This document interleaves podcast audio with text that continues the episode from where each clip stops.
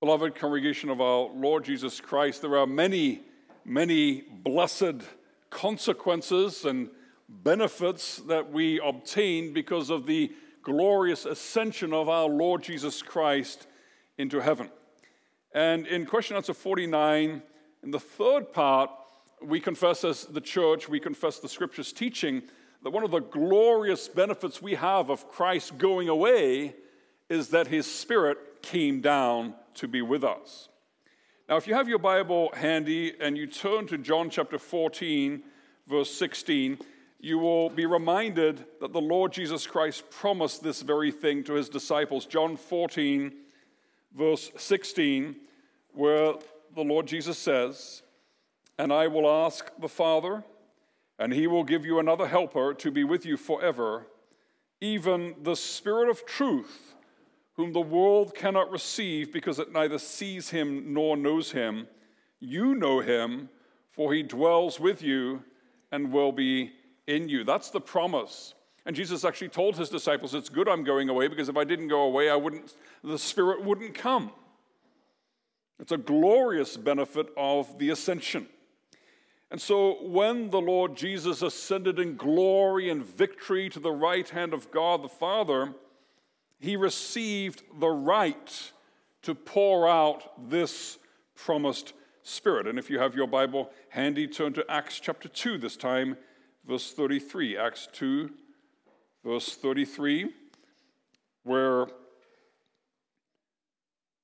Peter is preaching on Pentecost Sunday, and this is what he says about what's happening. Acts two thirty-three, "Being therefore exalted at the right hand of God, and having received from the Father the promise of the Holy Spirit," that is, the promise which is the Holy Spirit, "he has poured out this that you yourselves are seeing and hearing." And so one of the things that Christ obtained for us by his death and his resurrection and his ascension, he obtained for us the promised Spirit.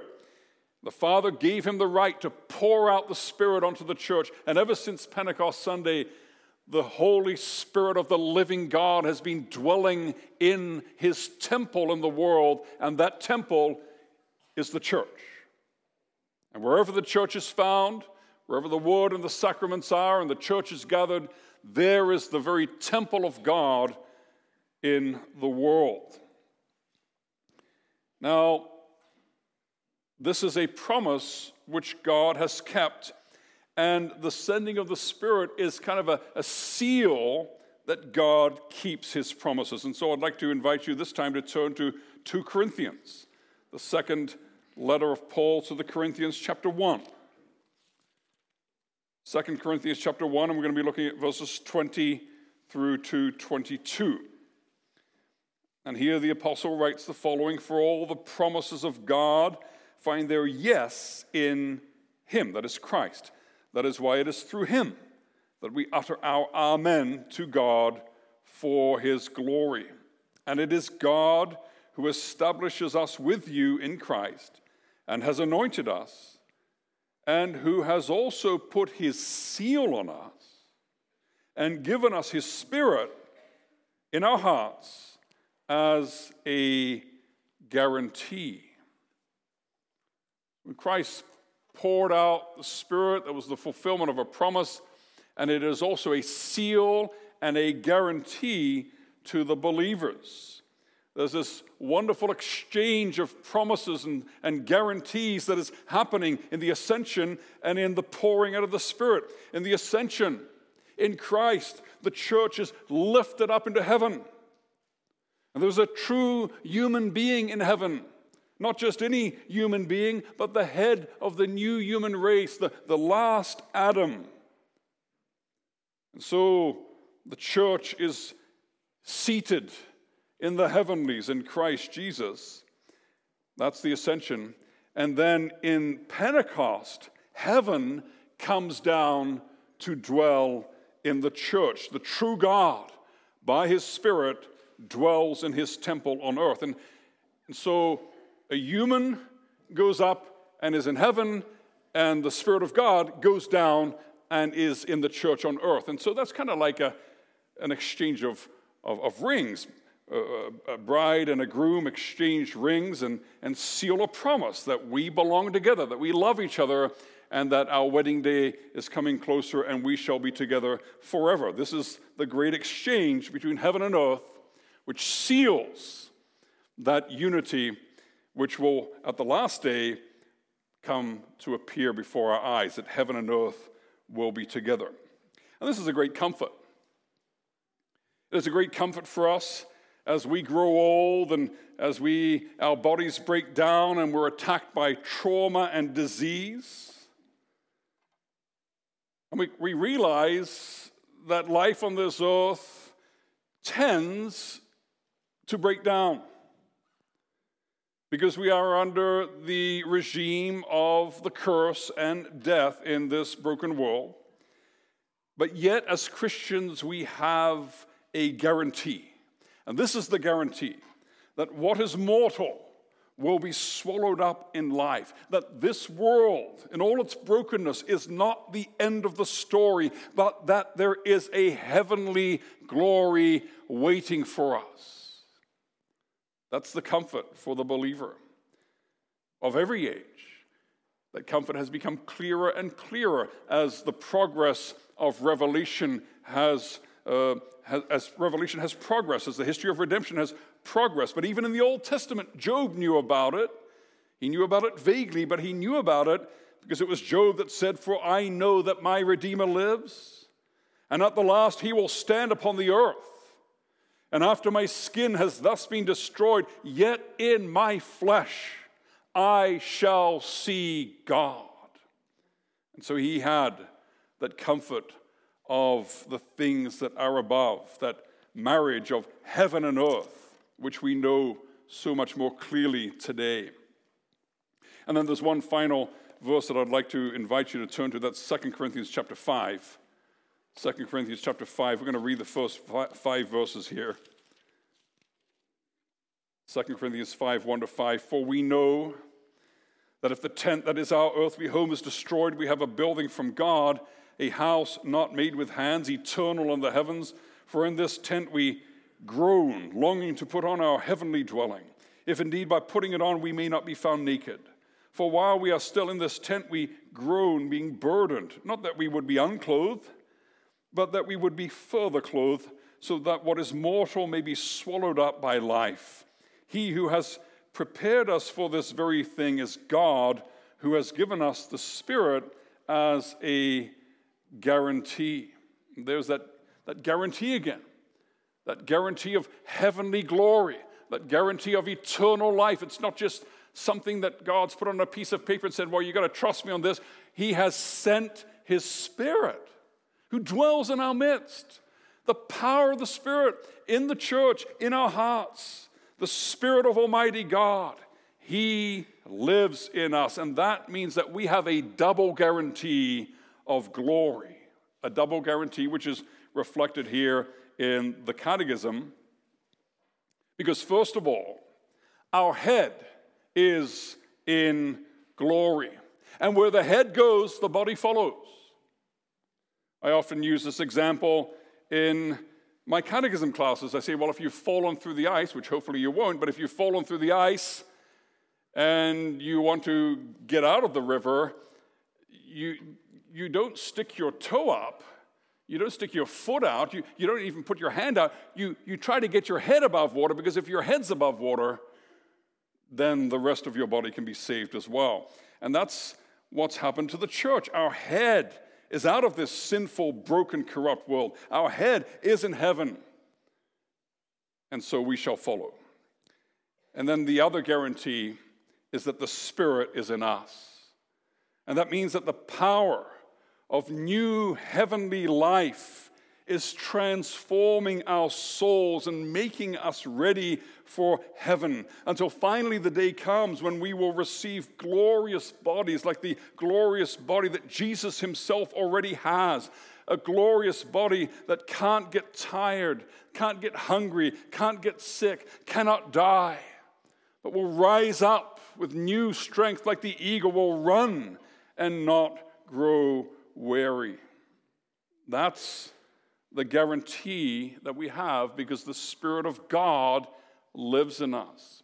Just like the body of the Lord Jesus could not remain in the grave because he is the Lord of life, so we who have the Spirit of God cannot, even though we die, remain in the ground forever because we have the Spirit, the immortal Spirit of God in us. And so these are great and wonderful double guarantees of glory. Now this morning we heard, we considered the worldview of glory.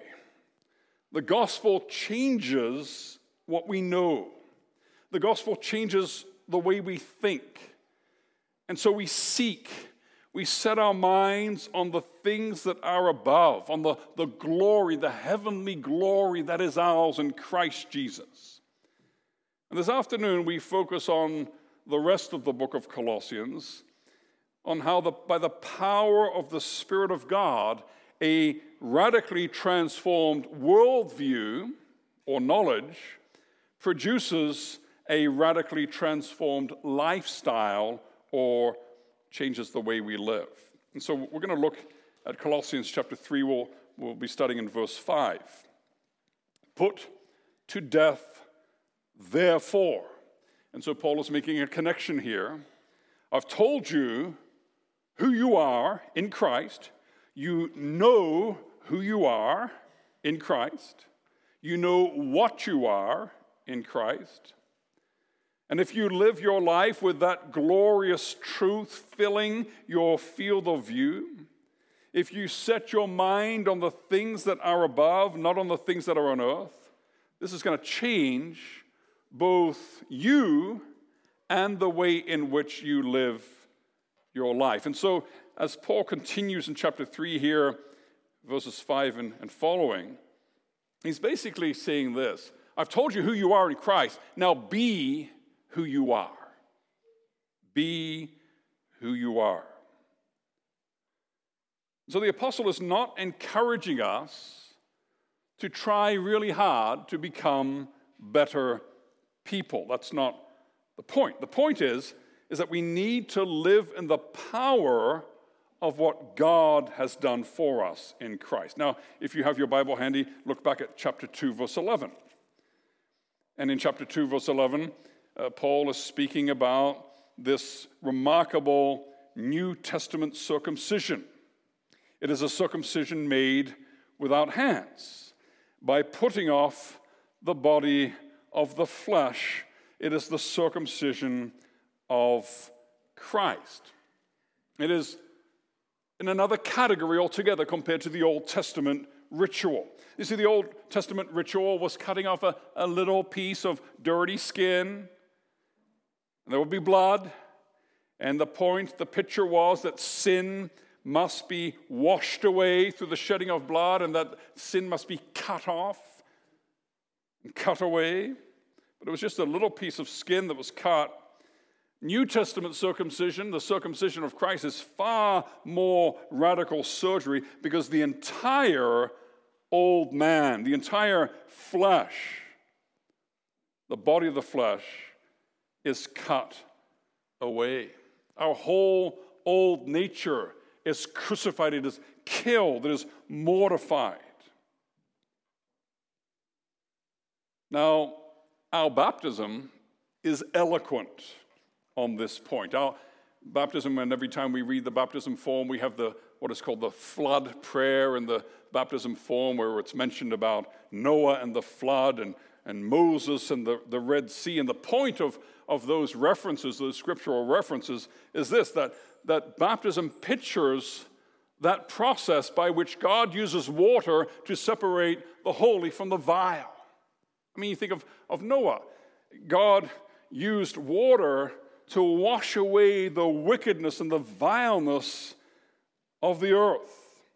You think of Moses and the Red Sea. God used water to wash away every evil power that was trying to keep his people under its tyranny. They were washed away, their power was broken, and his people were free. And that is the picture that baptism gives us. That everything vile is washed away, it's gone. That everything that tries to oppress us and control us and hold us under its tyranny is destroyed and is no more. And when Paul says in verse five, put to death therefore what is earthly in you, he's saying this, don't keep souvenirs. Don't keep little remembrances of your old masters, but all the things which belong to the flesh, that body of flesh which is cut off, all the works of the flesh, they have to die. They have to be stamped out. They have to be mortified. They don't belong. They are not fitting. You cannot hold on to them. You cannot tolerate them in your life, not even a little bit. Get rid of them. And when I, when I see what Paul's writing here, I think of the SpaceX program. I, I watched a few days ago one of the, the launches, one of the recent launches of one of the big rockets, and, and you see this rocket on the launch pad, and, and it's it's got these arms that are kind of holding it in place so it doesn't fall over. But at the time that, that the thing's going to launch into space with millions of pounds of, of, of, of energy just lifting it up, then all those things fall away. All the things which hold it to this earth fall away. And Elon Musk would be a fool if he would have all these chains tied to the rocket and chained down to the ground, because the thing wouldn't lift, would it? It would be a silly thing to do, to have all kinds of things chaining it down to the earth. The whole point is these things have to fall away, and the rocket just lifts up and goes into the heavens. And that's what basically Paul is saying here. Get rid of the things which are chaining you to the earth. It's foolish to allow these things to continue in your life. The old self has been put off, and the new self has been put on, being renewed in knowledge after the image of its creator. And this is important. Being renewed in knowledge. Look there in verse ten. The new nature is being renewed in knowledge after the image of its creator. Being renewed in knowledge. You know, I, I saw the Twitter account of a famous health and wealth preacher yesterday, and he tweeted the following. He says, a good theological answer is, I don't know. And, and sometimes that's true. There are things that we don't know, and we should be humble.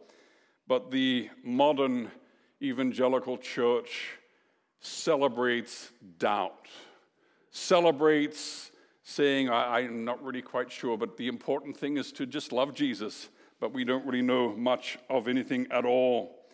That is not what the Scripture teaches us.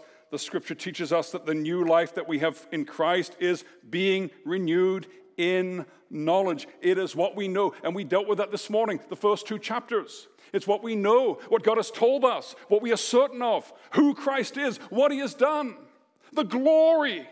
We know it. It's true. It's so true that we, we set our minds on it. We seek it. And we hold it before us. We know it. And because we know it, in that knowledge we are renewed to be the image of Christ himself. It's when you know the truth of who Christ is, and you know what he has done for you, then in that knowledge you are being renewed. Now look at verse ten. And see the passive tense of the verb, you are being renewed. Sanctification is not something we do. It's not as though God justifies us and says, okay, your sins are forgiven. Now, good luck. You got to try and be like Jesus now. Work hard. That's not how it works. Justification is grace alone. Sanctification is grace alone. God makes us righteous by grace. God makes us holy by grace. We are being renewed. This is something that is happening. is happening to us. Think of what Paul writes to the Corinthians in two Corinthians three eighteen, as he describes this from a different angle there. He says, and we all, who with unveiled faces contemplate the Lord's glory, that's our text from this morning, We all who with unveiled faces contemplate the Lord's glory are being transformed into his image with ever-increasing glory, which comes from the Lord, who is the Spirit. That's what we're confessing in the Catechism here. He sends us his Spirit as a counterpledge, by whose power we seek the things that are above. It's the work of the Spirit. Now, now notice as Paul tells us to, to chop the lines that connect us to earthly things, notice what all these earthly passions have in common. They focus on the things of this world. They focus on the created things. And, and, and, and the works of the flesh look to the things of creation for meaning and satisfaction. That's what sexual immorality is. That's what impurity and, and passion and evil desire and all the rest of them. And now look at that word covetousness in verse five, which is idolatry. Isn't that interesting that the apostle calls our attention to the fact that covetousness is idolatry? He connects the tenth commandment to the first. Why does he do that? Well, you see, covetousness is I want, I need, I cannot live without, I must have at any cost. In other words, covetousness is saying, this is my God, of whom I say, whom have I in heaven but you? And there is nothing on earth that I desire beside you. I want. And if I don't have, I cannot be happy. And you can fill in anything into that role of a pseudo-God, the idolatry of covetousness. We can covet bad things, we can covet good things, but it's all idolatry. I want, and if I don't have, I am not happy, I am not fulfilled. I want my health, I want my drugs, I want my alcohol, I want my pornography, I want money, I want a nicer home. I want an easier life. And you can fill in all the wants that we raise to the level of a God. Now, if we seek the things that are below, and we set our minds on the things of this earth, and we look for a fulfilled life on this earth in the first place, if that's our main goal in life, and we walk in these earthly passions, and then when we don't get what we want, then there is that anger, wrath, malice, slander, lying, deceit, and falsehood, all the toxic works of the flesh which the apostle mentions here in chapter three. These are all things that belong to a life which lowers its vision below the horizon, does not seek the things that are above, does not set its mind on the things that are above, but looks for meaning, significance, joy, satisfaction on this earth in the things of this life. And Paul says, look, that is not who you are in Christ. That is not the life and the attitude of the Christian. That is not the life of the one who knows the glorious truths of Colossians chapters one and two and Colossians three verse one to four. Because the Christian, when it really comes down to it, I mean, we obviously don't like to suffer, do we? I mean, we wouldn't choose it on purpose if we had an option. But when it really comes down to it, the Christian whose mind is set on the things that are above, that believer says, it doesn't matter.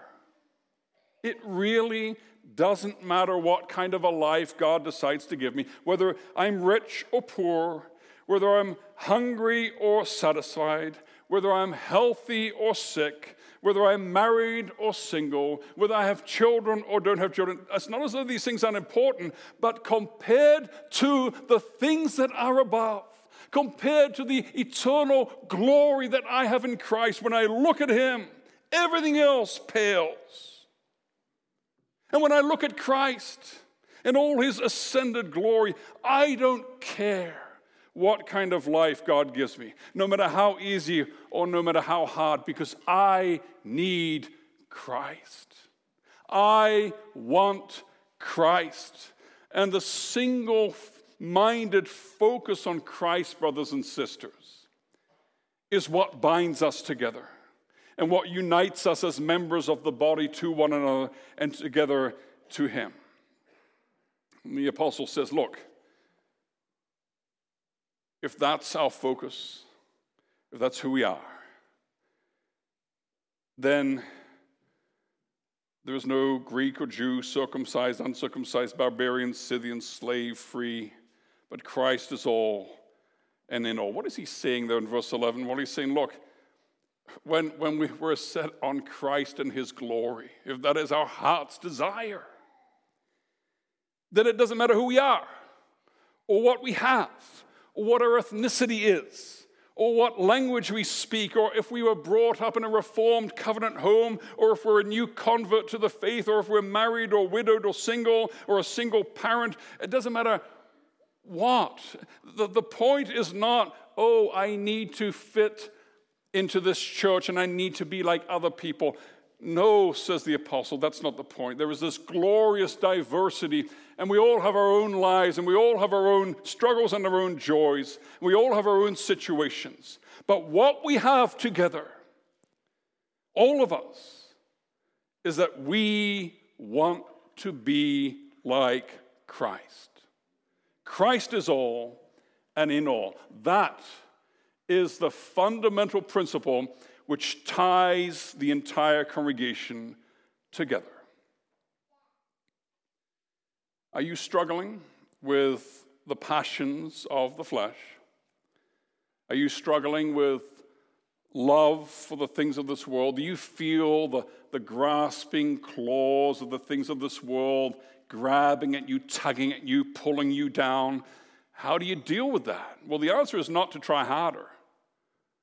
The answer is not to say, well, you know, I'm, I'm committing this sin every day. Let's try and stretch it a little. Let's see if I can commit the sin every other day and then every third day and kind of wean myself off it. I mean, there are things that certainly can be helpful. If your sin has to do with screens, then smash your screen with a hammer will probably help you. But that's not the main way to deal with sin. That's not the first place we go. The answer is to seek the things that are above. The answer is to tap into the power and the glory that is yours in Christ. The answer is to ask the Spirit of Christ, by his power, to help you seek the things that are above, to ask the Spirit of God not merely to diminish the frequency and the vileness of your sins, but to ask him to take away the desire for sin in the first place. That's what sanctification is. Brothers and sisters, you know, we get it so wrong as church. We think that sanctification, growing in holiness, is doing sins less often. That is not sanctification. A Buddhist can do fewer sins. A Muslim can do fewer external sins. But sanctification is when the things of this world lose their grip on you. When the things of this earth simply hold no attraction for you. When you can look at that sin which used to, it used to tyrannize you, it used to dominate you, and now you look at it and you're not even interested. That is sanctification. And the way to find that freedom in sanctification is to ask the Spirit. To ask the Spirit to transform you to be like Christ, so that his desires are yours, so that his priorities are yours, so that what Christ rejoices in, you rejoice in, so that you, like him, would be those words which the apostle speaks of in verses twelve and following, so that you would be like him, holy, beloved, compassionate, kind, humble, meek, patient, forbearing, forgiving, and filled with divine love, that you would know his peace. That's the answer to our search for sanctification. That's the answer to our desire to mortify the flesh. It can only be done by and in the power of the Spirit of God. Now, how does the Spirit answer those prayers? If we say, Holy Spirit, make me more like Jesus, how does he answer them? Well, the Spirit always works with the Word. Spirit and Word always come together. You go into some church in some place in the world, and they're saying, oh, the Spirit's here, and they're climbing the walls and swinging from the chandeliers, and the Bible is kept closed. That's not the Spirit of God. Where the Spirit is, the Word is opened, and the Word is preached, and the Word works with power. And so if we want to be like Jesus, and if we want to grow in sanctification, and if we're asking the Spirit to do that, then we need to be in the Word. And that means daily study of the Bible, and it especially means being attending to the means of grace and public worship, the preaching of the Word. The Spirit has you in his workshop in public worship, and he is working on you with power to change you, to make you seek the things that are above, to make you look and think and act more and more like Christ. And that means that if you stay away from public worship without lawful reason, you despise the proclamation of the Word and the sanctity of the sacraments, and your lusts and your worldly concerns are more important than Christ, then what you're saying when you remove yourself from the public assembly of God's people, you remove yourself from the means of grace, you remove yourself from the preaching of the Word, what you're saying is, Jesus, Spirit of Jesus, get lost. Go away. Do not work in me with your power. Do not make me more like Christ. I have more important things to do. That's not what the believer says. And that's not what the believer does. The believer seeks the things that are above. And the Spirit of God works with the power of the Word to change who we are. The Word of God dwells in us richly so that we are different. We think different. We act different. We choose different. People who come into contact with us will see that it is no longer we who live, but Christ who lives in us. And they will feel that they have come into the presence of God, because they have. Because wherever you are in the world, child of God, you are a temple of the Spirit of the living God. And when people talk to you, and when people have interaction with you, they are in the presence of God. Because whatever we do, in word or in deed, we do everything in the name of the Lord Jesus, giving thanks to God the Father through him. All of life is liturgy. All of life is worship. We are living sacrifices. And every thought, every word, every act is a deliberate act of worship in the Christian life. What does that look like? Well, you can see that as we continue through the chapter, and it reminds us of what we saw last year in, in Ephesians, right? In the power of the Spirit, the Word of God transforms the basic categories of human life, marriage, children, labor. He transforms the relationships. He heals the brokenness. He restores each one to their God-ordained place in human society for maximum flourishing. And in our homes, our relationships, and in our daily work, in the ordinary things of human life and human existence and human society, we already now begin to taste and to live the glory of the world to come. He makes our homes and our churches into pictures of the new creation. He makes us, this is the Spirit of God whose power is at work. He makes us a people of prayer, a people longing for the coming of Christ, a people who longs for and prays for the advance of the gospel, a people who makes the most of every opportunity to call others to Christ, to call others to know and to seek the things that are above.